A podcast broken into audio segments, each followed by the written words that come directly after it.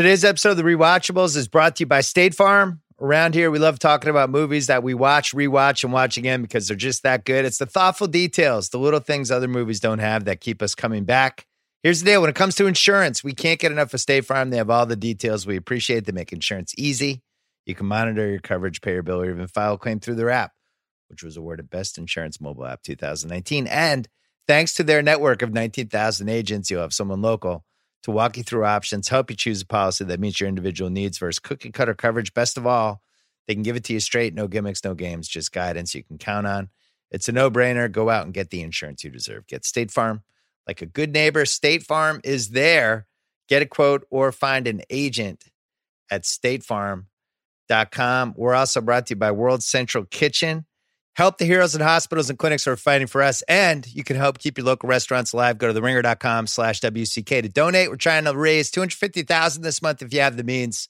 It's an unbelievably great, useful cause. Helps our hospital heroes, emergency workers, local restaurants. Please give whatever you can. The money goes directly to World Central Kitchen. It's a charitable donation. Once again, that is theringer.com slash WCK. We're also brought to you by our new podcast, TV Concierge exclusive on Spotify, little mini podcasts about different uh, things in the streaming universe. Shea's already been on one. He broke down Yes, excavation. Uh, I've been on one. I broke down the atrocious little fires everywhere, but you can find it on Spotify. There's at least one new podcast every day, Monday through Friday. And we really like this idea. So we're ready to go. Coming up, touch me, he dies. If you're not in the air in 30 seconds, he dies. If you come back, he dies. Escape from New York is next. If he climbs over the wall, they'll blow him off. If he tries to fly over the river, they'll shoot him down. If he comes back alone, they'll explode his brain.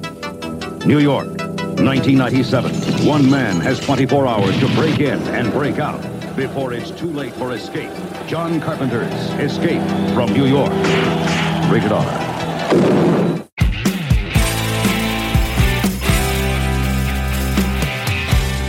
All right, Shea Serrano is here. Chris Ryan is here.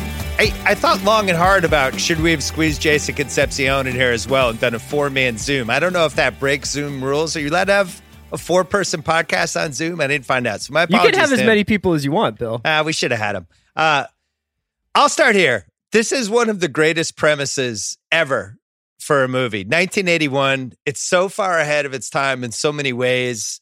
Um, where does Shea? Where does this rank for you in the all-time action movie premise pantheon of just somebody pitching this in one sentence in a room and people going, "Oh yeah, good idea." if we're talking all time, this is this is easily a top five pick. Like I don't, I as soon as you say that, I don't know what the other four are, but I know one of them is Escape from New York. It just is too easy. It's probably this one, uh, Predator. Some guys fight an alien in the jungle. Like those two are untouchable. Die Fill Hard's the other- up there. Die Hard, sure. I would put First Blood in there too, where it's like Vietnam vet having some trouble trouble reassimilating, goes to the wrong town. Probably They face start off. fucking with him. He goes into the mountains to get away, and all hell breaks loose. It's just Yeah. like, oh yeah, I'm in. What happens next? Face off is up there. Oh, face. I off. think the reason that this one would probably probably be first place is because the description that you just gave for for that movie is is really long. With with Escape from New York, you go uh, New York is a prison, and good luck, and that's it. And you're like, fuck yes, let's go on whatever the rest of the details are. I'm in. Here's what it says on Wikipedia: set in the near future world of 1997, which is funny in itself because when this movie came out, it seemed so far away. A crime-ridden United States has converted Manhattan Island in New York City into the country's maximum security prison. Air Force One is hijacked by terrorists and is purposely crashed in New York City. Ex soldier and current federal prisoner, parentheses, Snake Plissken, is given just 24 hours to go in and rescue the president of the United States. After which, if successful, Snake will be pardoned. It's just flawless. It's like perfect. a it's like a great song where the guitar riff starts and you're like, this is a good guitar riff. And then the Mhm. bass comes in and you're like, you know Mhm. what? This is pretty good bass. And then John Bonham starts. And you're like, oh my God. It's like when this movie starts and the synths come in, you're like, this is pretty cool. It's called Escape for New York. How could it be bad? And then Jamie Lee Curtis starts talking. The once great city of New York becomes the one maximum security prison for the entire country. A 50 foot containment wall is erected along the New Jersey shoreline, across the Harlem River, and down along the Brooklyn shoreline. It completely surrounds Manhattan Island. All bridges and waterways are mined. The United States police force, like an army, is encamped around the island. There are no guards inside the prison, only prisoners and the worlds they have made. The rules are simple. Once you go in, you don't come out. Shoot this thing into my jugular and just kill me with it. uh, John Carpenter. So when this came out in 1981, Halloween was the thing. Halloween had be had basically reinvented the horror genre and then became ripped off for the next 10 years and became one of the most successful small budget movies ever. And it's like, what's your next project? John Carpenter wrote this film in the mid 70s and he had done it in reaction to the Watergate sta- scandal and nobody wanted to make it. It was just too weird. Too, he said it was too dark, too violent, too scary, too weird. He'd been inspired by Death Wish and how it, quote, conveyed the sense of New York as a kind of jungle. I wanted to make a science fiction film along those lines. So then Halloween becomes a smash hit and he dusts this thing off, which I'm guessing in the 70s, God only knows, you know, the late 70s were wild. I'm sure he's at a few Hollywood parties, you know, probably some dinners, probably talking to studio execs. They're like, John, any other ideas? And he's like, yeah, I have this one, the script. And he's pitching it, and they must have been like, oh my God, how yeah, can take, he make this? take my money. Yeah. Yeah, here. So it had it had a six million dollar budget, but um, what's interesting, Shea, the landscape, and you care about action movies as much as me and Chris, maybe even ten percent more. The landscape of action movies changes right here. Mhm. This is, in my opinion, the first modern action movie. This paves Okay. the way for Rambo. This paves the way for all the Stallone movies. This pa- paves the way for Arnold. You have a wisecracking hero who's a little bit of an anti-hero being thrust into an impossible situation and winning. Is there anything before this movie that you can think of? No, this was the this was the first one I I can remember finding that was like prior to this most of the action movies were like western tinged a little bit. And then this one shows up and it's like, "Oh shit, you can do whatever you want with an action movie. You can make it however weird you want uh, as long as you do it as well as this, it's going to it's going to work." And once you open that door, that's how you end up with all, like a uh, like the ones that we love the most are usually the the weirdest ones. Like well, Predator, and we're gonna probably keep coming back to that one. It doesn't make sense that that movie would be that good, but it was because we had already established as long as you like lean into it, it's gonna work out pretty great. Yeah, the thing with uh Carpenter around this time is I think he goes on arguably the best five B movie run, if you want to call them B movies, but the five like genre movie run, the five movies he does to come out of the gate after Dark Star. Well, there's Assault on Precinct 13, Halloween, The Fog, Escape from New York, and The Thing. Any one of those could be rewatchables. All of them are just as like absolutely rock solid today as they were when they were made. They were all made on relative shoestring budgets and they were all visionary. Like they all are basically still being imitated today. His I, ability to mix genre is seamless. When you're watching this movie, when you're watching Escape from New York, you're watching a western, you're watching a gangster movie, you're watching a war movie, you're watching Mhm. a prison heist, a, a heist movie, and a prison break movie, and you're watching a dystopian movie that's on the level of like Mad Max and Road Warrior. And it has the best sci-fi score, with the exception of Blade Runner, that I think I've ever heard. And he And did think- the score. He did the score. Right. He's playing the synths. And the same thing with Halloween, where part of the Carpenter magic was was the sound. Yeah. Mm-hmm. and he always nailed it. And Escape from New York, the way it starts with the opening credits, which are pretty slow, but it's very similar to Halloween. And we, we could do this later or we could do this now, but I think we should do it now. There's a deleted scene that's on the internet. I mailed you guys last night. This movie originally starts with how Snake Plissken got arrested in the first place, where he robs this bank. He's a war hero, robs a bank uh, with Fresno Bob. Yeah. Tough beat. for two of them. Yeah. and they're escaping and they're in this like high tech next world subway system. I don't, do you guys even, could you even figure out where they would have filmed that? It seems like they built it and it was expensive. And I, I couldn't tell if that was like the LA subway system that they've redressed or what. I, it was crazy. And it's, I actually really like that scene. I think they could have edited it, but I think you can make a case the movie should have started with that scene and then gone into the opening credits. On the other hand, I love the opening credits with the music and it just kind of gets you in the mood. Shade, how much did they leave on the table with 1997 maximum security prison New York? Like it, this easily could have been 25 hours. Oh yeah, you. I I would have watched whatever the longest version of this movie is. Uh, I absolutely would have watched it. But when you sent that clip, that was the first time I'd ever even considered like thinking about what it was that Snake had done to get in prison. And it was not even a, a thing, which I think is part of the reason this movie is so much fun to to watch because they give you just enough of everything that you kind of don't have. It's not that you don't have time to ask questions about anything, but you just sort of don't want to.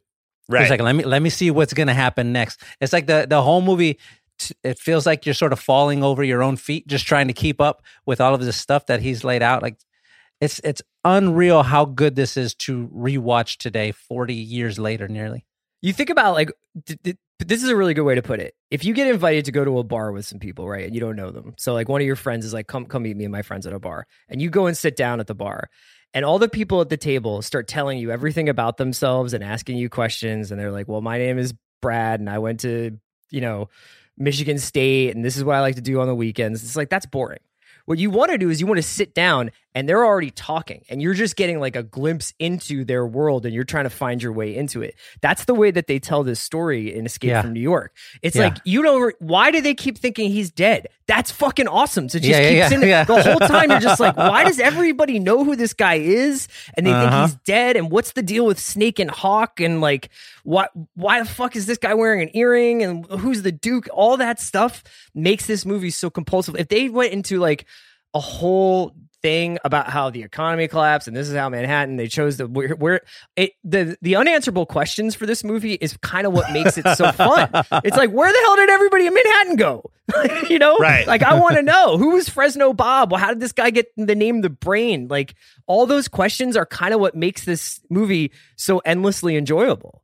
Yeah, Yeah. the world they create, he, like he lands, and just that 15 minutes when he's kind of walking around, and there's like a burlesque show, and then Ernest Borgnine's like, "Don't go down, don't go down there," and it's like Mhm. down there is going to be pretty grim, and it's just like, what is going on? How do people have electricity? What's the plumbing like? Um, where do they sleep? They, it's and the movie answers none of those questions. They're just like, this is the world now, and it's Yeah. fucked up. what what's what is really to me very appealing about this movie is they do two things that I like that are sort of the opposite of each other. In movies, like they do this thing here, where they do a similar thing in John Wick, where there's a world and they just put you in the middle of it, and they don't explain anything. You just figure it out as you go. I, I really greatly enjoy that. But also, they start the movie by very much building a sort of perimeter around where this movie is going to exist. They say this is the situation, and these are like the pertinent details you need to know. Good luck, and you think you sort of know what it's going to look like and feel like, and you have no idea. That burlesque show is a perfect example because he walks in there, and you're just like, "What the fuck is going on?" And Right. and the, the, the, the implication is that these criminals live here and they have set up their own society, Society, yeah. and it's just as weird as it's going to get and good good luck the rest of the way and then right then you know like okay i can't try to figure anything else out i just have to watch this movie and experience it and like see what happens I also love the fact that they open up the movie with the escape attempt because that's Mm-hmm. the first thing you ask yourself is, oh, I wonder if people can get out. I wonder if people Yeah. can scale the wall. And they're like, nope. And it's not, there, there is no parole. There's no second chances. If you try, you die. And that's it. Yeah. Yeah. the little touches of like when he when he steals the car and he's like, "I'm going to go down Broadway," and Brain's like, "Oh no, don't go down Broadway." He's like, "Yeah, why? What could happen?" It's it's a complete shit show. But this whole world, I wanted to know so much more. Like, what was the Upper East Side like? Yeah. What, what, what was was Brooklyn involved at all, or Brooklyn? You're fine if you're in Brooklyn. I guess I guess you Brooklyn isn't part of this, right? It's just well, I would imagine Island. that Jersey City and Brooklyn and, and Hoboken and all the towns like surrounding New York are essentially where the police force lives. Yeah, that's tough. That's a tough beat for like the people right over the water. Like, where do you live? Oh, uh, you know, stones throw away from the maximum security city prison. Yeah, but it wasn't like I, I think in 1981 it wasn't like the yeah yeah yeahs were in Brooklyn, and it was like oh no, we have to get rid of like all this great pop culture. True, true. It's and you know he he writes this coming out of he writes it in the mid 70s, but during this era that's so fascinating with New York movies, where over and over again it's about like shit is just completely gone off the chains here.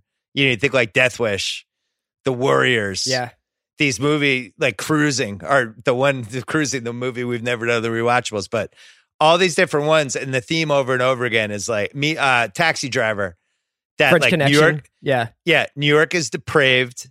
New York is losing its mind and things are unraveling to the point that a new society could potentially build. And that's what leads to this movie where it's like, hey, it's not inconceivable that by 97, we're going to just turn this New York into a maximum security prison because it's just not working right now. It's crazy to think now. But um, do you think, was would you have said it later than 97, Shea? Were you okay with that year?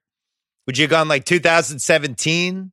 No, I w- this is this is like a perfect amount of time because if you're telling me we're setting a movie, I don't know, in 2037, in my head, everything is on the table at this point. Just looking at how terribly things have gone in 2020, you're like, oh, by 2037, this all might be on fire. We have no idea. They were Right. looking at the at the same thing around that same time. Like, who knows what it looks like in 17 years? yeah. By 2037, we're all gonna be like Romero the crazy, you know, with Shea's going to be in Texas. It'll be another country by then. yeah. like I'm Texas, hoping. California, they'll be their own countries. I'm All hell's going to be breaking loose. Uh, so this movie, I want to get to the categories because there's so much to cover. This movie, six million dollar budget, made 25 million. Was a top 35 movie of 1981. 85 on Rotten Tomatoes. One of the first movies that really had the run of VHS, Laserdisc, DVD, Blu-ray over and over again. They're releasing new editions. Mhm. There's director commentaries. They had lost the original negative. They found it 20 years after the movie or something. They had to release the DVD again with the with the uh, deleted scene of the opening they found. And this cult emerged with the movie that, you know, it was like the Warriors. It was this movie. There were a few of them. But it it the cult grew to the point that they decided to make the sequel and they made Escape from LA, which just sadly wasn't as good Mm. it uh it just didn't do it and it in a weird way made it seem like oh we this movie was actually so special they couldn't even pull off the sequel to correctly shea do you acknowledge escape from la or no I acknowledge the basketball scene in Escape from LA, and then beyond that, I'm like, no, I'll just stick with the original.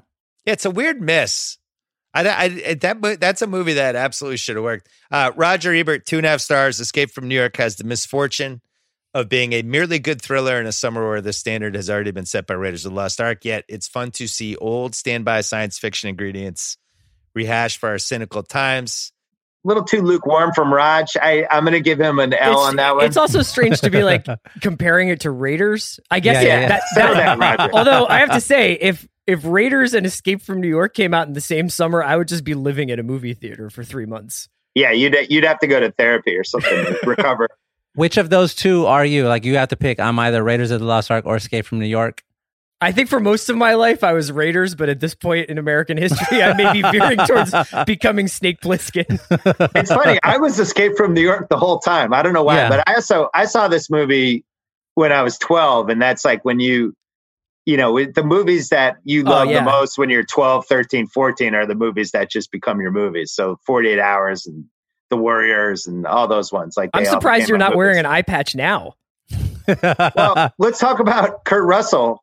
Um, the casting of that, because when I was growing up, he was like the Disney guy who was on Gilligan's Island, Yeah. and and had this Gilligan's Island cameo and was just kind of pigeonholed. I, I guess the best way to maybe like Zac Efron, like what he was for Yeah. the '70s. Yeah, like he was just the guy who was in Disney movies, and certainly never expected him to be a real actor. And when Carp, I'll go into the casting what ifs later, but when Carpenter really pushed for him, the studio was like, no fucking way. He's like the Disney guy.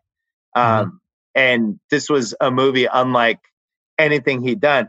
I did a podcast with him, I think two years ago. We're going to run a, the snippet about uh, when he talks about Escape from New York. We'll run that at the end of this podcast because obviously a hugely influential movie for him, made him a star. He he knew this was his break. This was like, this is my one chance to not be the Disney guy anymore. Um, I don't know what that moment was for Zac Efron. Was it that weird mu- DJ movie he made? Maybe I don't know. I think he's tried to do it with like being in comedies and stuff. You know, Yeah, doing, yeah, doing neighbors and stuff like that. But what's crazy when Kurt came to to uh, do the pod, it was incredible. It was ten thirty in the morning. Comes in, no no entourage by himself. Uh, Just like no Snake? PR person, anything. He's wearing a leather jacket. It's like seventy degrees outside, and stinks of Marlboro Reds because he had obviously just had one. It just comes in, hey, I'm Kurt Russell. Hard handshake. I'm like, this is exactly what I was expecting. You're so on brand, Kurt Russell Hard handshake. macho fucking dude and just old school. And uh, I just love what he did with Snake. He's basically doing a Clint Eastwood impersonation, right? But Chris, I- I do feel like Snake's his own distinct character, even though it's an Eastwood impersonation. The whole thing is the comic timing. Like he is the the funniest without being hammy action star. He's like that in Big Trouble in Little China. He's like that in this. He's like the, that in Tango and Cash. He's he's not really like that in Tombstone. He's more serious. Val Kilmer gets all the good lines, but for that trio of movies, um, and and, and several others, he just has this ability to be somewhat knowing. Like he knows he's doing Eastwood and Bronson, and yet really, really funny. Like with all of his comic delivery, all of his timing with the lines is just so perfect. Also, it's just like what a transgressive move. Like I don't even know if there is like there aren't really movies like Escape from New York anymore, where it's like these cheap, trashy movies that you can kind of like slum it in and go reinvent yourself by be becoming this other person in these like low budget action movies. They don't really make movies like that anymore. They make John Wick. yeah. Was this the first movie you saw Kurt Russell in, Chris? No, I, I was I was obsessed with Big Trouble in Little China. I was Okay. I, I knew every line of Big Trouble in Little China. I was like, this is the best Really? movie ever. Oh yeah, I think Big Trouble in Little China, problematic as it may be, like it was like I was every line in that movie. I was like, this is I put this in my yearbook page. I feel the exact same way. That that that was the first movie I saw Kurt Russell in, Big Trouble in Little China, and then for like the I knew I knew early on that this was going to be my guy for a long time. Yeah, Uh, especially that you know what old Jack Burton says at a time like like I just Yeah. I, I I love it. I saw him in that, and then I saw him in Overboard, and then I saw him in Tango and Cash, and and this was like I didn't watch these movies when they first came out. I, I it was like you know 10, 11, 12 years old when I first started watching them. And then I didn't come to Escape from New York until like my 20s. Uh, when my, my uncle mentioned it or something like that. And I was in college and I was like, all right, we got a video store. Let me see it. And you, you sitting there watching it, number one, I just, Kurt Russell has a face that I just want to look at as Yeah. often yeah, as possible. Like there's a class of actors who I just want to look at their face. Kurt Russell, um, Oscar Isaac, Julia Roberts. Like there's something about it. it. Just put it put it as big as you can get it up on the screen. Uh, an incredible face. Um, and then the intro to the movie starts and they explain it, everything. They they like set everything up, and then the music comes in, and you're just like, this is fucking unbelievable. I, I couldn't believe rewatching it just yesterday, like how exciting the intro was to me again. As soon as it started, as soon as I hear her talking and laying out the pieces, and I'm Yeah. like, fuck yes, here we go. I'm so pumped. Um, coming back. Sorry, I had an audio issue there for uh, a little bit, so my audio was a little off there at the beginning. One more thing on uh, Kurt Russell. You mentioned Tango and Cash. Where do we stand on that movie? Because If you want to do a rewatchables about Tango and Cash right now, I am prepared. yeah, I don't need to rewatch it. Like I'm ready to go. oh, okay. Yeah. Because I always felt like I was in the the super duper minority. That movie is a sarcasm off between him and Sly. Yeah. And it's completely absurd. I, I have no idea what's going on, why how they got framed. It's all amazing. time scumbag movie. Like it's it's got no redeeming qualities. I was deeply, deeply in love with Teri Hatcher for several years during middle school, and it is it- it's like basically like really the only built for Cuban links like of action movies. You gotta really be about that to watch that movie. Well, we'll do that at some point because I have a lot of thoughts. It, it's it's an amazing movie, and it's this weird point of Stallone's Stallone's career where he's like, it's been going really well. I'm going to mix it up. Yeah. And he and he's like, now I'm going to bring out my comedic side. It's like, no, there is no comedic side. Side. Stay- You want to talk stay- about premises for hits. movies? Premises for movies. It takes like nine minutes to explain Tango and Cash. Yeah, yeah, yeah. Well, and Jack Jack Palance, we would we're gonna have to uh, rename the uh, They Knew Award for the overacting. He dials it up past thirteen to like twenty eight. Uh, all right, uh, we're let's do the categories. Let's take uh, let's take a break and then we'll do the categories. Hey, it's Bill Simmons. I wanted to tell you about a new podcast on the Ringer Podcast Network that we are launching this week. It's called TV Concierge. It's only available on Spotify. These are 12 to 15 minute mini podcasts that review the latest TV shows streaming on Netflix, Amazon, Hulu, HBO, Showtime, FX, Apple TV, wherever else. We'll preview new shows that are launching. We'll break down the biggest shows that just launched. We'll review the biggest binge watch seasons that drop as they happen. You can listen to one, you can listen to all three. It's up to you. It's our new TV Concierge podcast from the Ringer Podcast Network. Think of it like a little bit of a playlist. Pick and choose the ones you want to listen to. It's available only on Spotify. All right, Escape from New York. Lot to get into here. Most rewatchable scene. First one, got to put it in. Snake getting pitched by Hawk to do the whole New York thing when we really get a sense of Snake. And he's just like icy, sarcastic one liners left and right. hmm The plan is ridiculous. Hawk does the thing where he kind of sets up what Snake's background was. S.D. Plissken, American, Lieutenant, Special Forces Unit Black Light. Two Purple Hearts, Leningrad and Siberia. Youngest man to be decorated by the President. He robbed the Federal Reserve Depository. Life sentence, New York Maximum Security Penitentiary. I'm ready to kick your ass out of the world, war hero. You know, he he's just dropping little hints, and we're learning like, oh man, that Cold War against Russia must have been something, man. Snake Snake fought in Siberia. He fought in Leningrad. Like, what? How long did that last? You're just kind of piecing stuff together, and Snake is just, you know, I He's just I don't care about anyone, He's just but Snake. if I can get out and and then they do the uh it goes to they put the things in his neck, which we'll get to later, the reliability of those capsules. But uh the scientist puts the capsules in, he's like, you tell him? And Yeah, Snake's like, tell me what. uh all that's great. What how do you feel about Lee Van Cleef in this movie, Chris? So great, you know, obviously known from the Sergio Leone films and other spaghetti westerns, one of the all-time Hollywood faces, one of the all-time great action bad guys and western bad guys and just like a great uh character in a lot of a lot of those movies. The thing that really takes it over the top in Escape from New York is the fucking earring. The earring I actually asked my wife last night. I was like, should I bring hoop earrings back for guys? okay.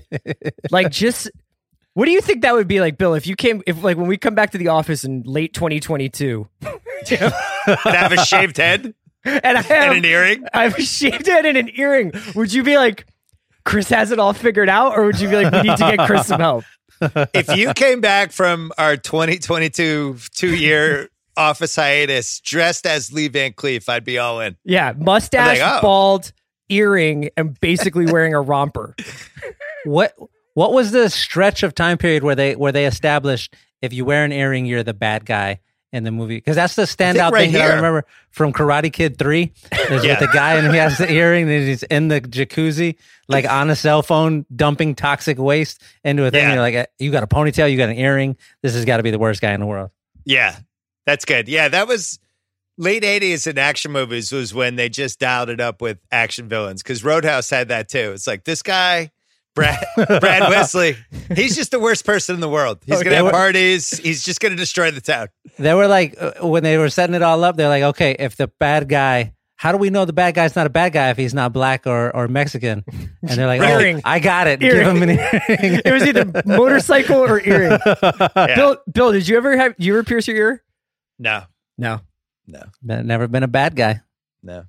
Next rewatchable scene. It's small, but Snake, first of all, the fucking plane Snake gets into is amazing. Whatever that thing is. Does that Incredible. Does that exist? Could they make that now in real life? I, I I feel like they were bending some rules of physics and I think they have those now. There's like a plane that looks almost exactly like that. really. Really narrow with the super long wings and it's just like one person or a drone or whatever. I'm pretty sure Right. they exist now. He he nailed that one. He's telling the president we're going to fly out of here on the wor- meanwhile it's like a one seat plane. I don't I don't know if the president was just going to be holding on to the wing as they flew away. But uh he's landing on the twin towers and it's uh, it's a weirdly poignant movie too because the twin towers are in this movie a bunch of times. He lands on the World Trade Center and it just kind of sets you back cuz that's this movie set in 97 that would still be before 9/11 but it, it's just all of it the whole concept of he's going to land a fucking plane on the World Trade Center It's just Yeah. when you're watching this so in cool. real time, you're like, how's he going to do that? It's it seems impossible. The part that I thought they really missed was he lands a plane. It's basically teetering on the edge, but they don't show him getting out of the plane because you would think like he's getting out. He's right on the edge. That's kind of you know not a lot of room for error there. He's got like four feet, or, or he tumbles 120 stories to his death. I think if we see him land an airplane on the top of a building, we can We're assume good? he he got out okay. Okay, yeah, he's good. fine. Next one, uh, next rewatchable scene. The first Duke sighting leading into Snake stealing a car and driving through Broadway. We hear about the Duke. We don't know what's going on with the Duke. What is he? The Duke? What's that? I want to meet this Duke. You can't meet the Duke. Are you crazy? Nobody gets to meet the Duke. You meet him once and then you're dead. And then uh, we see this giant. What kind of car was that? Like a It's a Chevy Cadillac. something? Cadillac Yeah. with fucking chandeliers. With the on the chandeliers on, there. That was a that I so rewatching this, I was like, I think the Duke might have been hanging out with Mexicans because that's like a thing that we do. like we just put stuff on cars. As a chandeliers, I'm like, oh shit, he's got Mexican friends. I guarantee it. What professional athlete that we have right now is most likely to break out the double chandelier automobile? If you had to guess. J.R. Smith. Oh, yeah. J.R. Smith. He finally makes it. He gets back in the league. That's what he pulls up in. It's funny the dressed- cha- the chandelier tr- on the hood phase never really took off in real life. It It should was, have. it was kind of owned by the It Duke. should have. Yeah. So we see the Duke. There's some mystery, and then we see him driving. Snake realizes he has to steal a car, pulls off an amazing, kills two dudes, and then they drive down Broadway. And that whole scene, I don't know how many extras are involved. They're all throwing shit. Uh, just them getting through that. That's an awesome three minute action scene. Next one I have for rewatchable: the Duke shooting at the president. You are When he's on the wall. number one. You're the Duke. It's in the Pleasence, and that's really You're the moment where you're, you're like, the wait a second, you're, you're the Duke. You are the Duke of New York. You're a number one. That's the moment when we realize, like, wait, the president has an English accent. It's probably the most absurd moment of this movie, more absurd than the premise. But uh did how many shots do you think he fires at him? Like about ten? Just That were- yeah, shooting if, at him. If you count those holes around him, there's a bunch. There's a lot of action movie rules for bullets in this movie because you have to imagine that bullets are in relatively short supply eh, on the island of Manhattan. But Yeah. Maggie seems to have like an unlimited amount of bullets, Yeah. and and Snake Snake's gun seems to never run out of ammo. Right. Never. Well, we have we know the brain can make gas, which seems uh, like a huge advantage. So maybe he could have made bullets too. I left out a rewatchable scene that I should have mentioned. Just a small scene when uh, Romero, the guy I did the line at the top, when he co- goes to see Lee Van Cleef and Yeah. hands him the finger and does the touch me, he dies. You touch me, he dies. If you're not in the air in 30 seconds, he dies. If you come back in, he dies.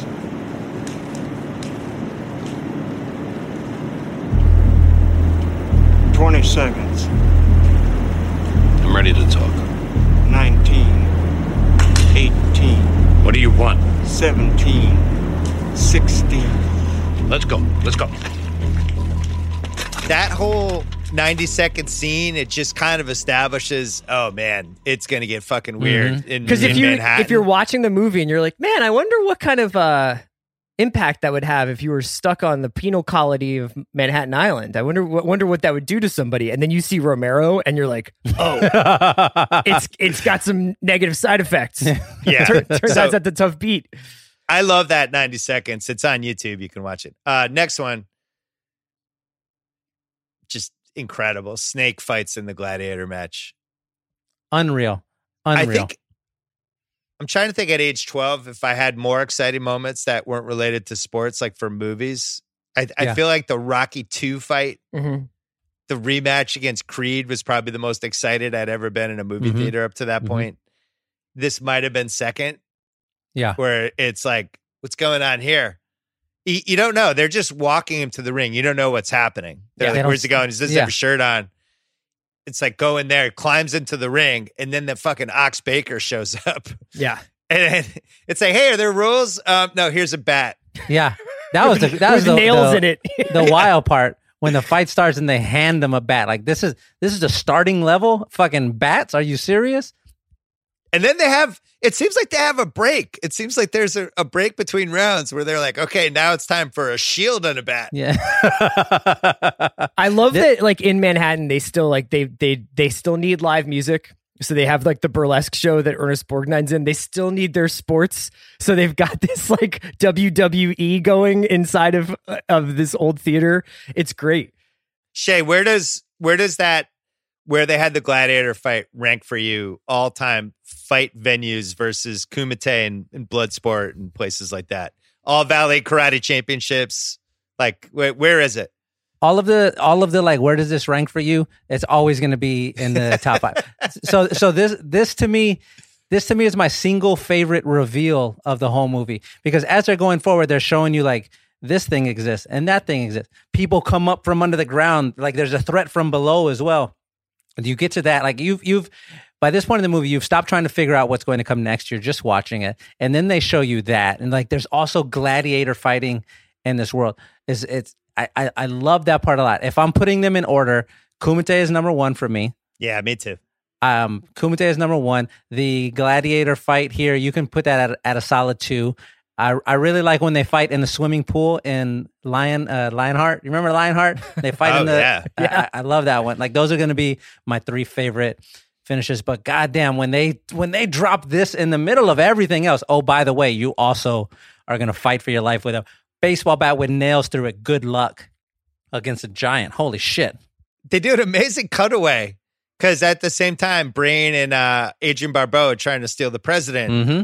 So we're in the middle of this fight, and they're like, "All right, let's go to Brain and Adrienne Barbeau for a second. and that's going on for like a minute. Yeah. Uh-huh. And then all of a sudden, we're back in the gladiator fight. and they're handing, it's like, whoa, this is still going. What's happening? Uh, the, them chanting "snake" at the end is great. Snake. Everything's snake, everything's snake. awesome. This is one of the better to this point in life, one of the best action movie scenes I can remember. And then the last one is just the escape off the bridge and uh the president killing the Duke. The ro- he You're the. Duke. You're the Duke. You're right number one. Uh, that whole thing. I have for most rewatchable scene uh the gladiator match. What do you guys have? I have a different one, one that you did not list, and it's Let's hear it. It's super quick and super fast, but I cannot get over how perfect that opening scene is when we don't see anything except they're laying the the island out on the screen in front of you. And and and, and specifically when they put the wall up around the island in parts and you're like oh fuck everybody in here is trapped. I, I have not watched this movie probably for like two years. I watched it um, early 2018 or something like that. And and I sat down last night and rewatched it. And when that part happened, again, I just felt it in my body. I felt the excitement. I was so ready for what I knew was going to happen in this movie. Now, that's my most rewatchable scene. I just love how they set everything up right there. I have. Chris, uh, what do you I- got? I, I want to add one more rewatchable scene, which is the attack of the crazies. Uh, Oh, coming yeah, out of the yeah. sewers. and um just one of one of chris ryan's all-time like like ideal girlfriends is the girl in chock full of nuts hanging out she smokes she likes hanging out in coffee shops she she loves to she loves to travel like she's just like snake take me with you and then the guy comes up from the floor honestly like one of my favorite tropes in action movies is stuff coming up from the floor and grabbing people. It's always Mhm. awesome in Alien and Aliens and stuff. It's great in this. The crazies are the definitely the most terrifying part of like Manhattan to me, like the people living in the subway system who've who've In gone sewers, totally yeah. feral. And Mhm. um yeah, that scene is fucking awesome. It's and- and you really get to see, you know, like I think we'll obviously talk about this with half-ass internet research, but they shot this in East St. Louis, and the, the lead up to that, with him walking around those back alleys and those buildings and stuff, is so haunting. It's it's just so wild.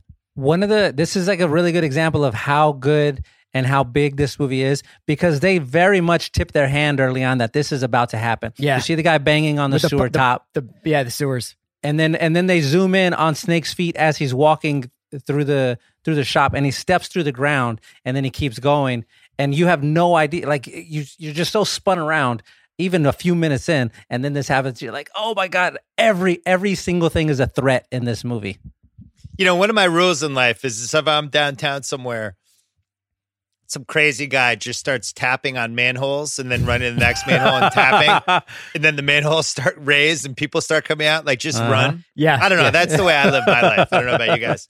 I have more on chock full of nuts lady in a second. What's age the best? We'll go into Romero a lot more when we have some of the actor categories, but I, I don't think it's ever been executed better. dynamite dynamite Just- it's so Every- i- if you're like, how would you improve Romero? I'd be like, honestly, I don't know. it's I don't so know. I wouldn't add anything. so easy to screw that roll up and just to turn it into something silly and goofy Yeah. and he never does it just feels It's the it's the Unsettling. combination. It's the combination of the look being so out there, but then the, when he talks, he sounds like an accountant. Like yeah he's yeah just yeah, like, yeah yeah Hey, brain, what you doing? Like it's just like so normal. Where'd you get the hat? Got it from Cabbie. Yeah. Traded him. For what? What are you so nervous about? You got to see the president. Who says? The Duke. No, he doesn't. He's like crackhead Steve Buscemi crossed with like David Bowie. yeah and that's a, and that's, he's just out of his mind. He's every moment he's on the screen, you're not looking at any other character. You're like, what's this guy? Gonna Yeah, do he next? can stand next to Isaac Hayes as the Duke, and you're like, I want to know more about Romero. Yeah, what's up Yeah. with Romero? What's going on with him? He's listed as Romero in the credits. I don't think they ever say his name in the movie. Yeah, but, uh, great, great Night of the Living Dead homage with the t- character name there. and apparently he. wa- I haven't seen Assault um, on Precinct 13 in a long time, but uh, apparently he's one of the people in that too. So he's he's had these 2 Mhm. Major action movies. Uh, more would say the best. The 80s theme music we mentioned. The bank robbery deleted scene is just a really fun YouTube if you love the movie. Just like a really fun seven minutes. It's like, oh wow, here's another scene from this movie I didn't know existed. I love Romero's first line being "Touch me, he dies," and before he does it, he does the thing. He kind of bends down like it's a theater performance. He Yeah. goes down and he puts his head down, and then it sweeps up, and then he rattles off those three lines. So every character that says "I heard you were dead to Snake" ends up dying in this movie. Did you guys realize that? Oh, I, didn't. did No, I, I, didn't. I never even thought about that I know who you are. Yeah, but I heard you were dead. I am. I thought you were dead. Heard you were dead. I heard you were dead. Snake, I swear to God, I thought you were dead. Yeah, you and everybody else. That's your car in the lobby? It's like the kiss of death. It's like the oranges in The Godfather. If you say, t- if you say, "I heard you were dead to Snake," you're gonna die. Uh, we mentioned the Gulf Fire plane, the Duke's car, hit everything. Any other what's edge the best for you guys? Uh, I would probably say that the way that the the military installation looks, like the Hawks like base, Yeah, is essentially like no one's ever improved that. No one's ever thought of like a cooler, like post dystopia military installation than that. Like when they do all those sweeping tracking shots of all the guys running to the choppers and Hawk walk, walking around, like that whole setup is just incredible. And uh, yeah, I think the thing that aged the best though is is Russell. Like not if you if you put that character and that that performance on screen today, you would just be like, that's amazing. if you were just like, "Is this, how big of a star is this guy going to be after that movie?" I think you would have said, "Sky's the limit," right? Yeah, yeah. Yeah, no question. My pick here is the soundtrack. This this is this might be my number one favorite movie soundtrack of all. Like the score is just un unbelievably good. Still, it's like I don't know that synth. Anytime a movie puts that in there, like there's a whole reason I like the movie Drive. They did that, and I was like, oh shit, I remember this sound. I love this sound automatically. That one for me. What's age of the best? It's still good. It's still good today. I'm trying to get it going. First 15 seconds, nothing happening on the YouTube side. I'm gonna fast forward. Uh oh. Now it's kicking in. Little drum in here.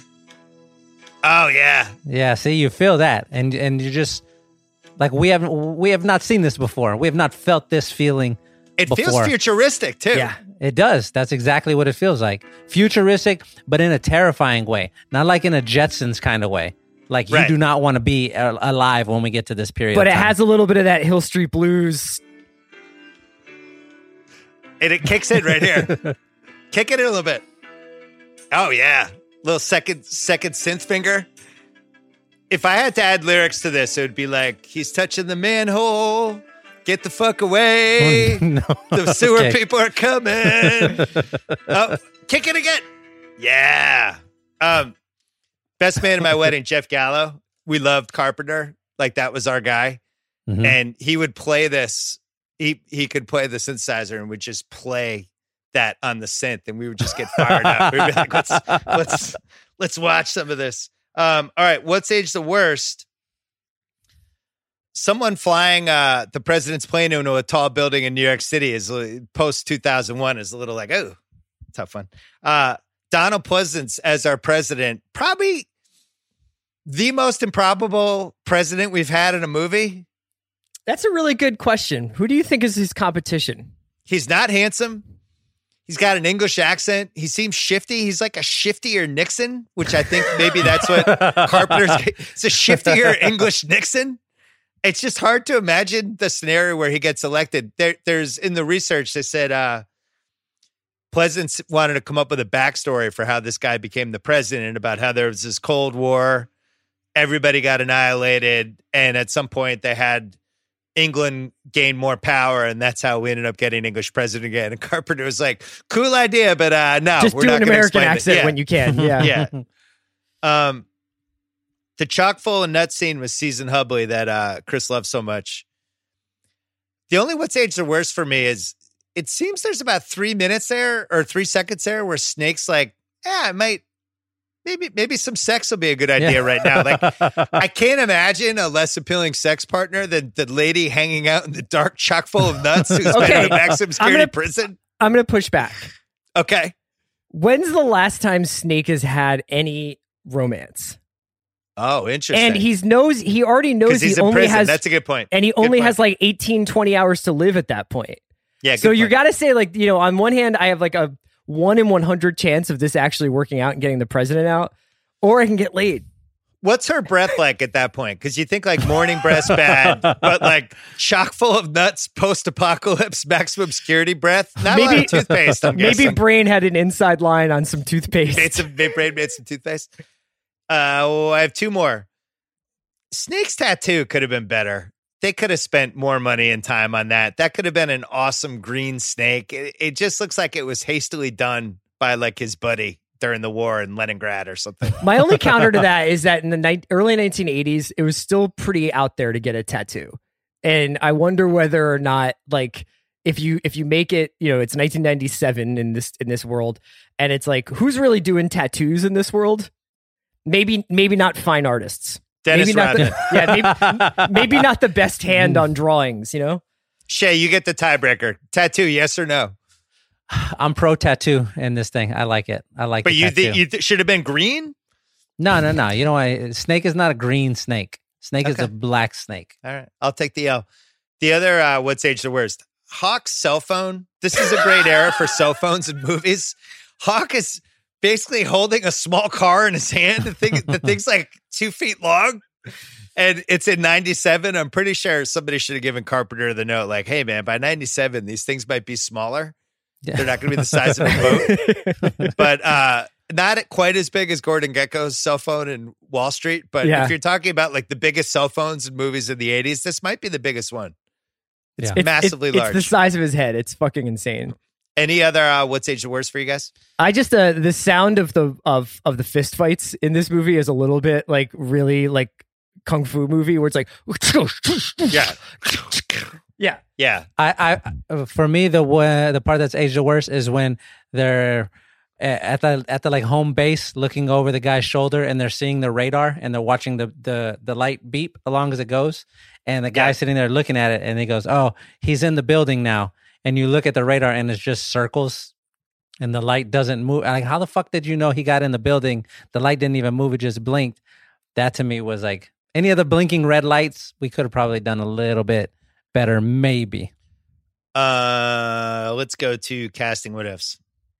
So, the movie was funded by Avco Embassy Pictures. All the uh, all the movie production studios during this era sounded like fronts for drug cartels. the they pre- preferred Charles Bronson or Tommy Lee Jones for Snake Plissken. Really pushed Carpenter hard on one of those two people. Carpenter thought Bronson was too old. He thought he could lose directorial control over the picture with a more experienced actor and pushed really, really hard for Kurt Russell. Uh, they then approached Nick Nolte and Jeff Bridges. Neither guy was interested. Kind of settled on they they they were like, all right, we'll give it to Carpenter, and it ends up being the decision that makes the movie. I will say, Nick Nolte as Snake Plissken is kind of a fun thought bubble. Not funny. I'm enough. not saying it's Yeah. a good choice. I'm just saying It's it's in the mix, but he's not funny enough. Yeah, I'm I'm with Chris on this one. he's I think funny in 48 hours though. out of that out of that list, the only name who like could maybe do it is Tommy Lee Jones. Yeah. but he's not quite cool enough. Kurt Russell is cool in this almost like untouchable way that you you need for you need a character named Snake Plissken to be untouchably cool. Bill, That's can I Kurt just say really quick too? That's such a great point by you by, about the the studios and the small production companies that were around in the early '80s. Because if you look at like the Wikipedia pages for some of those, it's like, yeah, they made like these ten action movies, and they were also Israeli arms dealers. Right. it's like based in Monaco, and you're like, really? like, right. Even like we joked on a previous rewatchables about some of the names of the of the people who made the movies just sounded like fake names. Bond villains, like yeah. Mustafa Akkad. it's like that's is that a real person? Uh one more casting what if. I thought this was a good one. Originally set to play Brain, Warren Oates, the guy from Stripes. The guy who played uh, cool. Bill Murray's army, whatever. And uh he wasn't feeling good and bowed out and recommended Harry Dean Stanton. So they went that way instead. And then he he had a heart attack later that year. He died. So he died like basically either during Stripes or right after Stripes. I can't remember if he had finished filming or not. That's all I have for casting what ifs. And then Season Hubley was married to Kurt Russell, the Chuck Full of Nuts lady. That's how she ended up. oh, no wonder they had such chemistry. Yeah, yeah.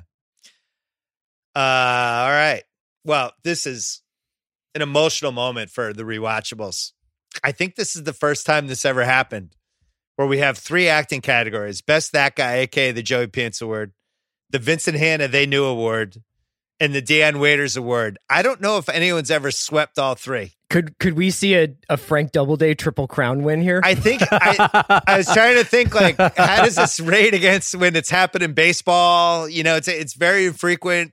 What are what's like the basketball equivalent of it? Like I guess Uh-huh. winning points and assists and winning the NBA title, the triple crown. I I'm pretty sure we'll have to. We have a good Facebook group for the rewatchables, and they're pretty good at uh at the nitty gritty of this stuff. I'm pretty sure nobody's ever won all three. I would like to submit Frank Doubleday as Romero, aka crackhead Steve Buscemi slash David Bowie, as our first Triple Crown winner. I, Yeah. I, I can't argue with you. Second. I mean, there's so many good good performances to this movie, and there are so many Joey Pants people, and so many Vincent Hanna people, and so many Dion Waiters people, but nobody is, is nobody is on Frank's level. He does he does so Best many that guy, different he things. wins. Yeah, yeah, yeah. absolutely. That guy, it's like I don't. I never knew what this guy. I've seen this movie for 39 straight years. Never knew what this guy's name was. Just knew him as the guy from this movie. The They Knew Award. He dials it up into the 20s. yeah, I the think. only person pushing like uh, like on his level is Borgnine. And Harry Dean Stanton has one scene where he's just flying off the handle, and, And you're like, "All right, Pleasence settle when, down, Harry. when Pleasence is screaming, "You're the Duke, a number one," shooting machine gun. That's pretty. Yeah. That's pretty Vincent Hanna. but for Frank Doubleday, it's child's play. He's he's just annihilating everybody. And then uh, for the Dion Waiters Award, the other nominees would be Adrienne Barbeau, who's fantastic. Who I feel bad for her. It's like one of those years where there's so many good MVP candidates. It's like, hey man, not everyone can be the MVP this season. We had somebody have a, a career year, and it's a superstar. And Sorry, T Mac. Yeah. yeah, sorry. Uh, Isaac Hayes is a really strong Dion Waiters performance as well. Mm-hmm. Every scene he's in, he's riveting. And then uh, Borgnine is, you know, who who was a really famous actor from Yeah. the 50s, 60s, 70s. He's just kind of having fun in here. But I, I think, unless you guys uh, object, I think it's a triple crown. Yeah, he's he's too good. All of the other characters you listed, they're all good at like usually one thing, and Doubleday comes in and does every single thing. Like he's terrifying in that opening scene, and then when he answers the door and he gets outsmarted by Brain, you can see how insecure he is in that situation. He's like, I don't, I don't. Wait, are you sure? What do you mean? Okay, come on in. And then when he gets killed and you watch him how he dies, he gets stabbed and he sort of falls back, but his knees are still up. You're like, this is the weirdest way I've ever seen anybody die. And it makes perfect sense. I love I love I love him. I love him. I love everything he does. He has that one part when uh when the first time where it's like Harry Dean where Brain and Adrienne Barbeau, they're like, oh, you know, Snake pulled a gun on us. It's not our fault. And it's just it's a little shaky. And and and the guy's walking away and he walks by them and just kind of turns and points. Yeah, yeah, yeah. Just points at them as he's walking away. It's so good. Every choice this guy makes is a home run. Frank Doubleday, one of the great actors. Uh, half-ass in her research, she said the narrator was Jamie Lee Curtis. Russell stayed in character during the entire, even like when they weren't shooting stuff. The only thing he did, he had to take the eye patch off because it was fucking with his uh, depth perception. The uh, we mentioned how it's filmed in St. Louis. They, it- it's in the Wikipedia. They sent their location manager on an all expenses paid trip across the country looking for the worst city in America. And they settled on East St. Louis, like just for how dystopian it was in real life. So that's depressing. that sounds Um, like that would be an amazing ringer piece is to, to to get a writer and, and like just send them out on the road like that. So it had a whole bunch of old buildings that looked New Yorky. It had the river, East St. Louis. It had a bridge that they were able to do some stuff with. And they had, because of the massive fire in 1976, neighborhoods burned out and just block after block of burnt out rubble, they said. So um, it just kind of worked. They also had the old Chain of Rocks bridge that he purchased for one dollar, Carpenter, to make it make it go. And then the city helped them out. They shut off 10 blocks of electricity every night so they could film scenes in different pieces. Uh, so that's that. Um, when Maggie dies, the focus group, which included a guy by the name of J.J. Abrams, who was 11 years old, he told this story in an NPR interview. The focus group said it was unclear if Maggie died or not. And J.J. Abrams claims he was the one who suggested a Carpenter in the focus group that we need to see a shot of her dead. And Carpenter was married to Adrienne Barbeau at the time. So they filmed in her garage, in their garage. They filmed that scene you see of her just bloody and dead. Really? To add that to make sure she was dead. So J.J. Abrams' first uh, contribution. Another crazy thing, guy who did the special effects, that scene you like about where they spell out the what New York City looks like, and the Mhm. guy who was one of the directors of photography on the film, James Cameron. Yep. See, there you go. Three years I before Terminator, and was referred to on the set as like the set genius. Like people were Right. like, "This this guy is special." So it's almost like Belichick being on Parcells' staff on the 96 Patriots, where they're like, holy shit, how is Belichick just a defensive coordinator?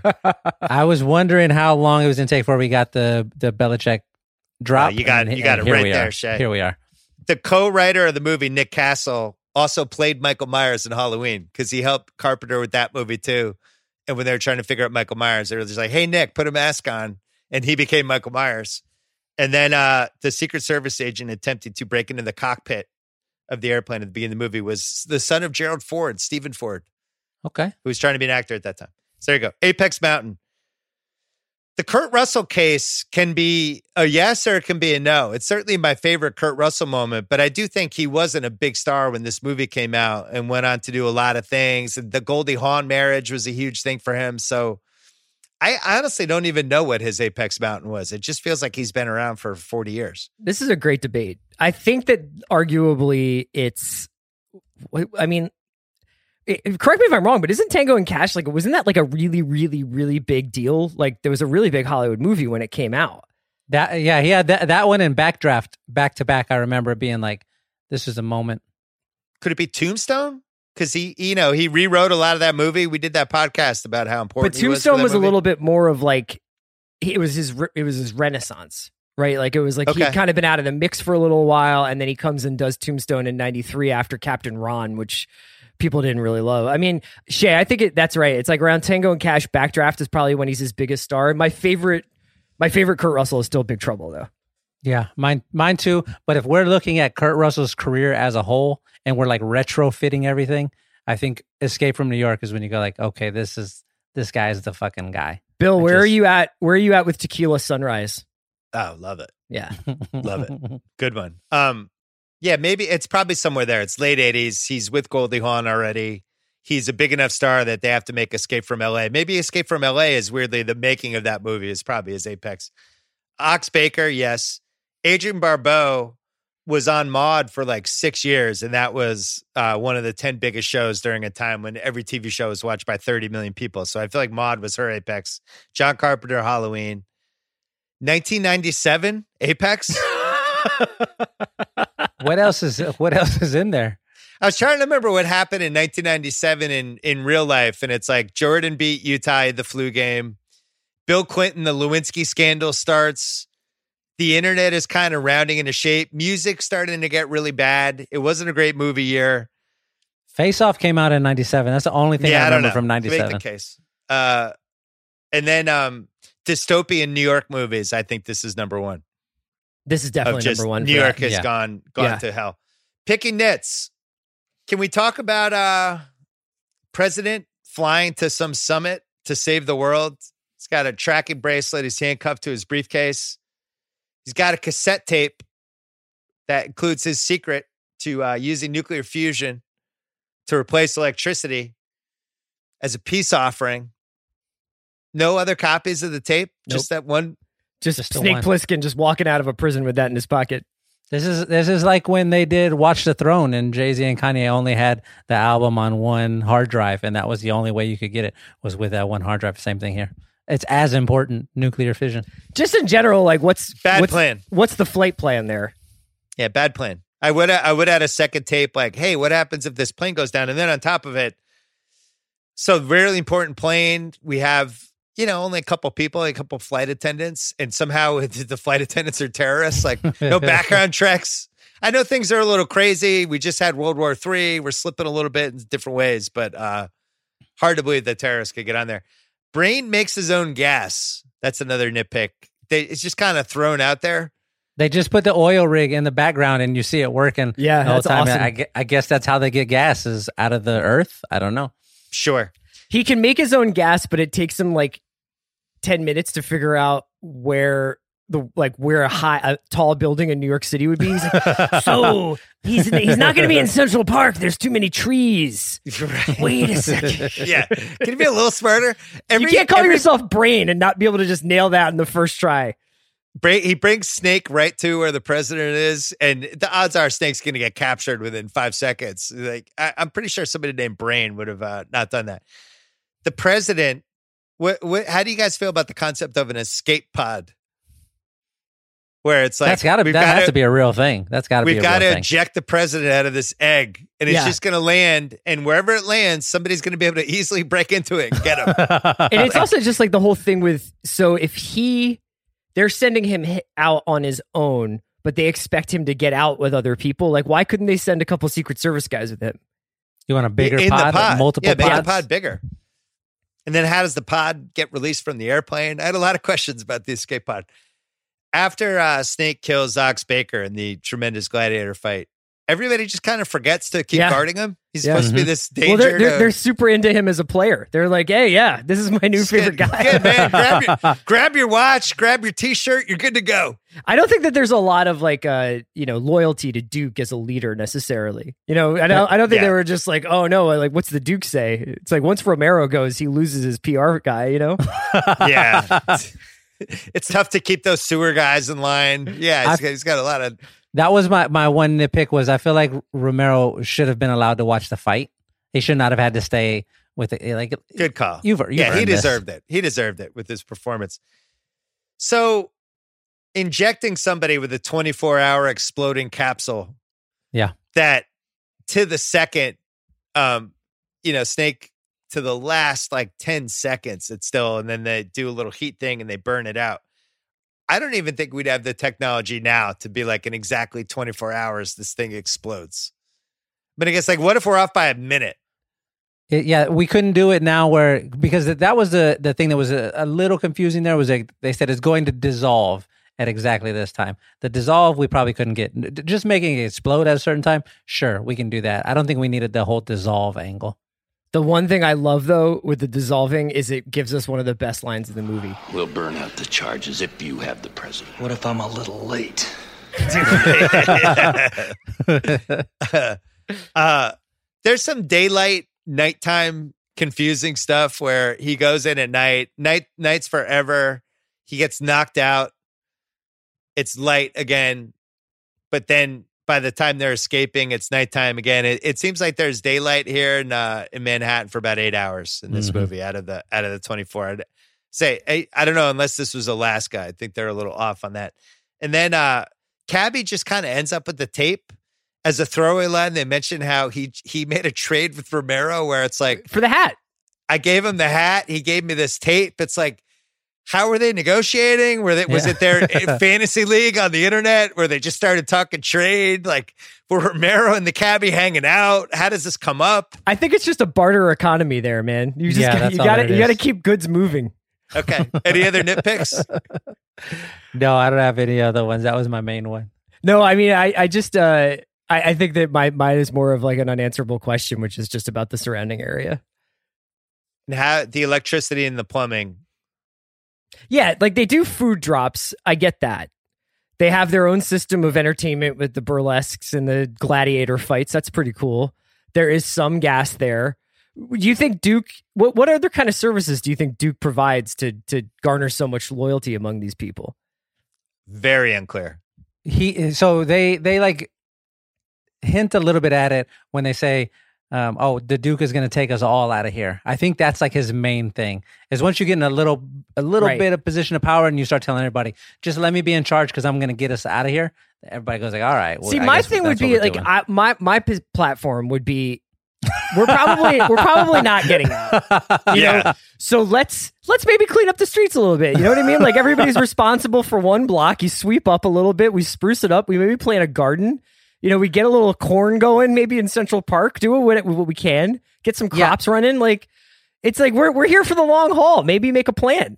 I think I, I like I legitimately think if you had all of the prisoners in one place all at the same time and we're like, this is your area, I don't think it turns out like that. I think they make it they just make it like a normal place to live. I don't think it tough. goes like it's super tough because crazy. like as soon as one guy goes Romero, you know what I mean? Where they're like, yeah, you know what? I could do all these chores, or I could grow my hair out and be cracked out Steve Buscemi and go like, you think he was pa- he was patient zero for like the anarchy? yeah, Chris would have tried to win over the sewer people first because those are probably the easiest people to get. yeah. Just be like, hey man, I'll help you with like I'll clean the manhole covers once a week. I don't know if you guys have been to Chock full of nuts, but there's a ton of toothpaste there. Uh, best quote. Do you have a favorite quote from this movie? I all, of it. I mean, Go every ahead. every line between the entire scene, the first scene between Hawk and and Snake. Pretty much anytime Snake talks is one of my favorite lines. I mean, we could go through line by line here. Snake Plissken, I thought you were dead. It's just like the main takeaway that and touch me he dies. But there there's so many good one liners sprinkled through here. I love when I love when uh Hawk's like 18 hours left, Plissken, and Snake's like, listen to me, Hawk. The president is dead. You got that? Somebody's had him for dinner. I just I really like w- w- when they call Duke a number one. You're a number one. Who's the Duke? The Duke! The Duke of New York, eh, number one? The big man, that's who. That's like a really touching, nice thing to say to somebody. That's Yeah. my favorite. That's my favorite line of the thing. I think you should say that to the people in your house, Shea.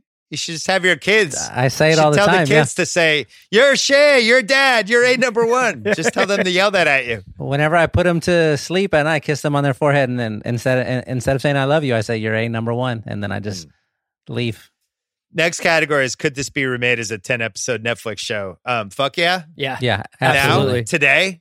Yeah. I, I think there would be so many advantages in 2020 with trying to do this idea.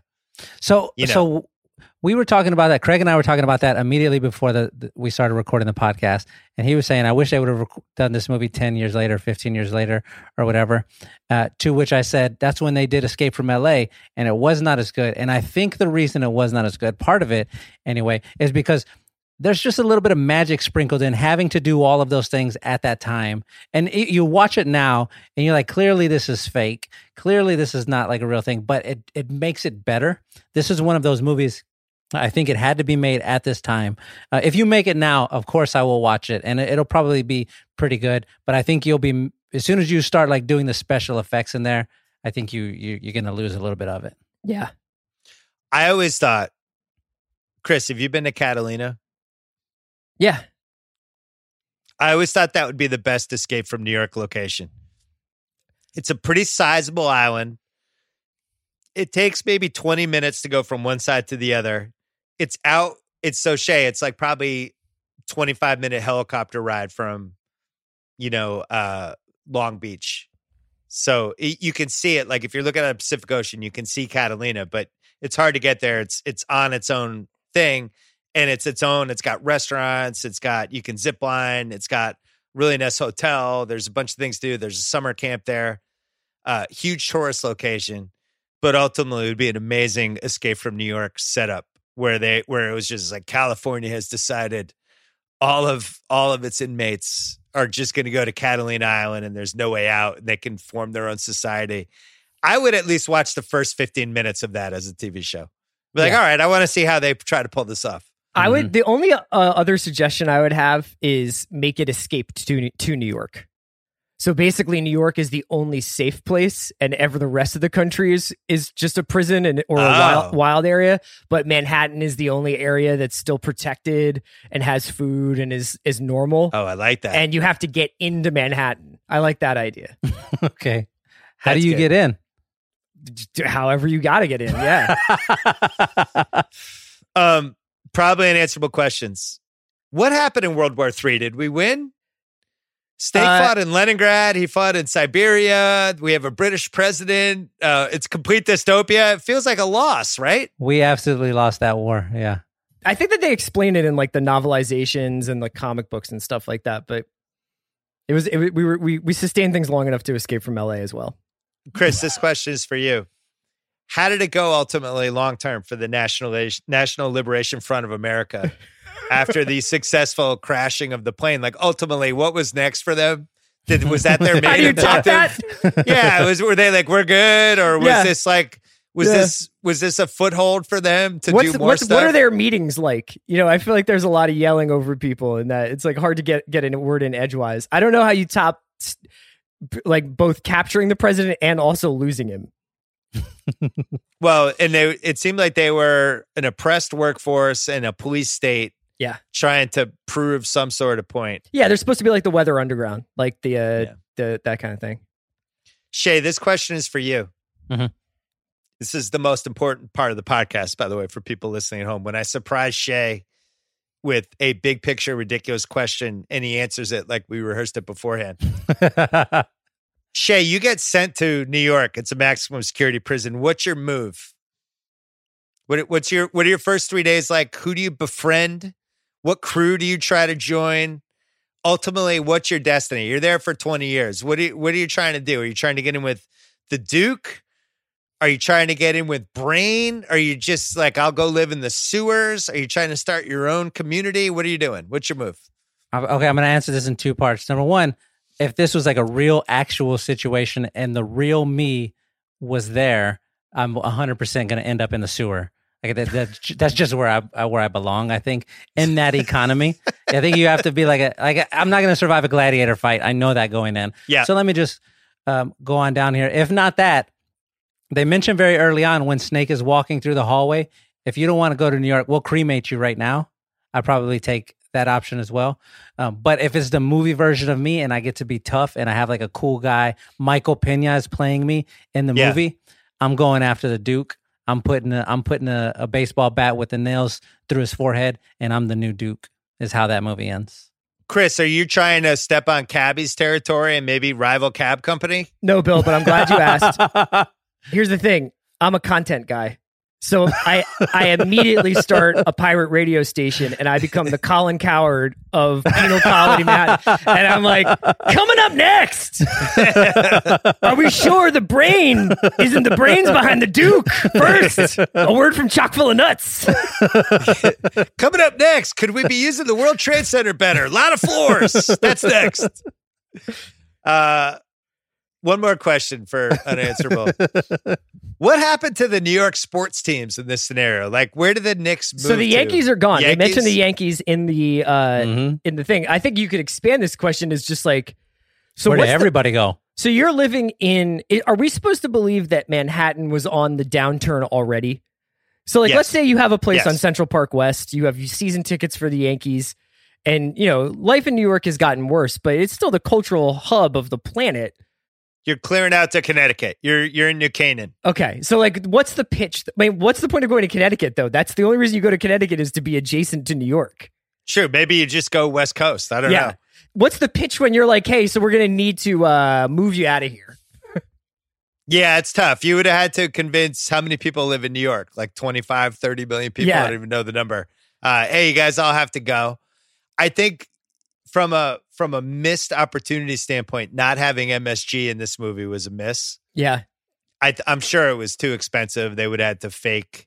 How do you Yeah. fake a twenty thousand seat thing? But like, if you had had the gladiator fight in MSG, Mm-hmm. or Yankee Stadium. where they- Yeah, yeah, or, yeah. You use like the real stadium, but yeah, I assume, you know, I I I think ultimately this leads to my next question: Is this a better scenario for the Knicks than how it played out once James Dolan bought the team? That's a good question. That's a good question. I mean, If you're a one Knicks thing- fan, would you rather have this version where New York becomes a dystopian prison, or would you rather have the version where James Dolan buys the team in 1999? Right. Is is Brain a better GM than Scott Layden? Did the Knicks make out worse in this scenario where New York has been demolished? Uh, Do they still right. get Patrick Ewing? Yeah. Last question: Who won the movie? Kurt Russell. Kurt Russell. Yeah. Romero Russell. also gets huge wins, And Carpenter, yeah. and Carpenter. Uh, all the way around, this sets up all the fun action movies to come. New segment on the rewatchables. Producer Craig. Oh, we're bringing him in. Let's Producer go. Craig. Let's go. Um, Didn't know I was coming in. He's in mid- his mid twenties. He works for the Ringer. Hasn't seen most of these movies, so we thought with some of these older ones, producer Craig comes in, gives his quick reaction. What'd you think? The biggest thing that jumped out to me was the music is now cool again. The music in this movie is like what people are listening to and what they want out of like Daft Punk or some shit. Love the 80s synths. All in on that. And also, there's no Kurt Russells anymore. Who's current Kurt Russell? Kurt Russell. Who makes this movie? Kurt Russell is still Kurt Russell. Yeah, Kurt Russell is remain Kurt Russell. It's like not Chris Hemsworth, but I feel like that's who it would be if they made this movie today. Right. But- if Kurt Yeah. Russell's in Extraction, it's immediately twenty percent better. 1981 Kurt Russell. Yeah, like, Extraction. which guy? Extraction. You basically have to figure out which guy in Triple Frontier could have done this. Yeah. Good Pedro point. Pascal, maybe. Yeah. yeah. Craig, did you watch this with your girlfriend? And if you did, what was her reaction? So this was middle ground for me and Liz. Uh, two out of four for Liz. Not bad. Checked the phone a bit. Was off doing other things. Would come back, check in. Didn't love the jumpy moments, but uh, better than some previous movies we've watched. All right. Well, that new segment was a huge win. Producer Craig weighing in the last category. What a way to Uh, finish. We're gonna uh we're gonna play right now the piece from the podcast I did with Kurt Russell where he talks about Escape from New York and what it meant to him. That's the end of this part of the rewatchable. Shea, Chris, Craig, thanks so much, and uh, we'll see you next time. Later, guys. See ya. Escape from New York, one of my all-time favorites. John Carpenter, Great who talent. also directed Halloween, which is another one of my all-time favorites. So I was predisposed to like this movie. An unbelievable premise. Although in retrospect, it was 16 years later, New York City has been turned into a maximum security prison, and now it's like 36 years later. It's, it's maybe they should have put that in like Well, 2050. metaphorical, isn't it? yeah, it's metaphorical. uh, I thought it was a great idea too. It was unbelievable. One of the best ideas of any action movie. Yeah, and and I had, uh, I, I, it was you know, the, but the fact that John Carpenter stuck to his guns and wanted to cast me at that time, at that age, with what I'd done in the past. Yeah. Um, uh, there was the that was another uh, continuing wonderful opportunity and break for me. Yeah. and I don't. I very few directors would have would have looked at me and said, uh, "I I want him to play this part," because the part itself was uh, uh, quite different from any any any character like that at the time. He wasn't a great guy. Well, that's the thing. It all the movies with the let's say the forty year old uh, stalwarts of of of those kinds of of a movie where a guy's going to get revenge or a movie's. Gonna, but that was the point. I, I kind of jumped the gun there. All those characters had social redeeming values. Either Yeah. their wives had been raped and burned in a western, their family had been run over by you know by eh, eh, the, the, the mafia had come in. Whatever the situation was, the lead guy had a reason that we knew of to go wreak havoc or to go do what he's going to do Yeah. and not be very happy about it or not whatever. This one didn't have that. This was this was a guy who was something had happened to him. He was a war hero. And something had happened. Who lost He- his way. No, he didn't lose his way. He found his way. when Found you're a psychopath, Yeah, when yeah. you're a psychopath and you don't know it, it's wonderful to find your way. and he just became a, a one man, I don't give a shit wrecking crew. Yeah. Who wasn't, and what's interesting about the movie is he's not a wrecking crew. He's just, he's very, it's a very quiet movie. People have a tendency to hear about Esca- Escape from New York, then see it and kind of go, oh, wow, that's kind of really different than I imagined from what I've heard. It's not an action movie No. it's a it's a movie about a guy who is eh, there because he's got those things in his neck. Otherwise, he wouldn't be there, president or not. My favorite line in that movie is "President of what?" Right. you know, he just doesn't care. He, he he just doesn't care. He just you, you know, if you get deeper and deeper into Snake Plissken, which is you know they're talking about doing sequels and things like that to it. You have to under some, understand some things about Snake Plissken, I think, that are very important. First of all, he's American. There's a reason he's in that ring with a baseball bat with nails in it. Yeah. Because I'm playing him. I'm pretty good with that bat in my hand. Yeah. he was an American. Yeah. He's not an international guy. He's not James Bond. He's the, the negative James Bond. Uh, he's American. That's that's a very important thing. And the other thing is is that you know to get further into him, and if you watch the movie and you see it, he's an escape artist, and the only thing he can't escape is himself.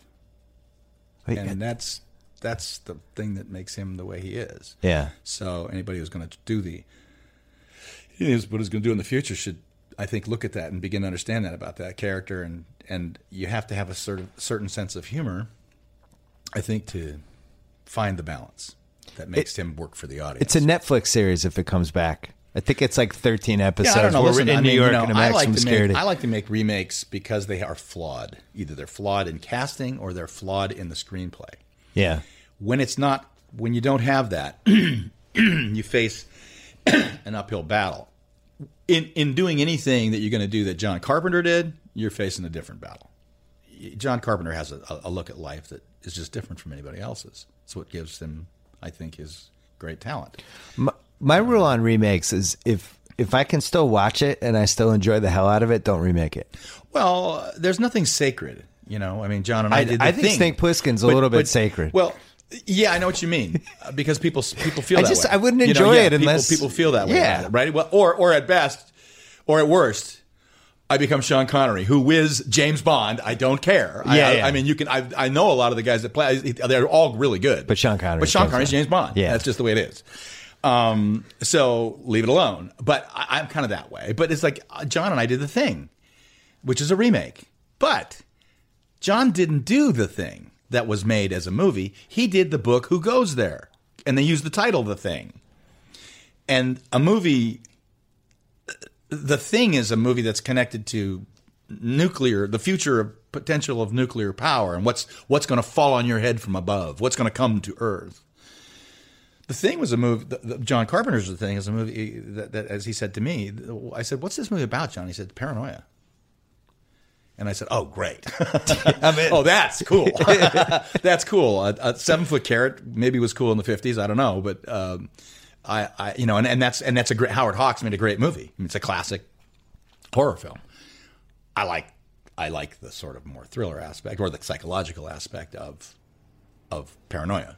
And if you put twelve people, twelve men, in a in McMurdo Station in the Antarctic, and you give them this particular problem. I, I, I, I like watching the human being, the, the, the decay, you know, the decomposition of everything happening Right. through your own, and finally to the point where you don't know for you don't know yourself if you're you, you know.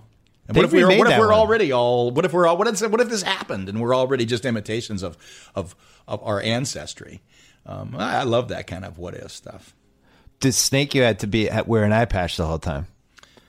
Snake to me was a guy who had been injured. I also wanted to, and John was great this way. I said, I, I think he should wear an eye patch. And, and John immediately went, Yeah, nobody's worn an eye patch since John Wayne and True Grit. Hey, wait, I like that idea. Why? I said, I don't know. It's just something about. I think that he's got an injury that will he will car- he will physically, visually carry with him. And if you Hmm. look at my snake, he's always slightly in pain. Like it's something like something happened to his eye that wasn't quite fixed, and it's it's it's it's a constant. He's trying to constantly look past it, Yeah. or it has abilities that we don't know about. Oh, that's because it was a futuristic picture. Yeah. so maybe he's going to lift that eye patch at some time and shoot you with it. Something. Who knows? You know. The biggest flaw with that movie, as much as I love Donald Pleasence and he was the rock of Halloween, the American president with the foreign accent. Yeah. Well, that was the no. That's intentional. What was intentional about it? It's the future. Even It's the future yeah, think about it. Even the future doesn't. The president doesn't come from here. it's a that's a concern, and you got it.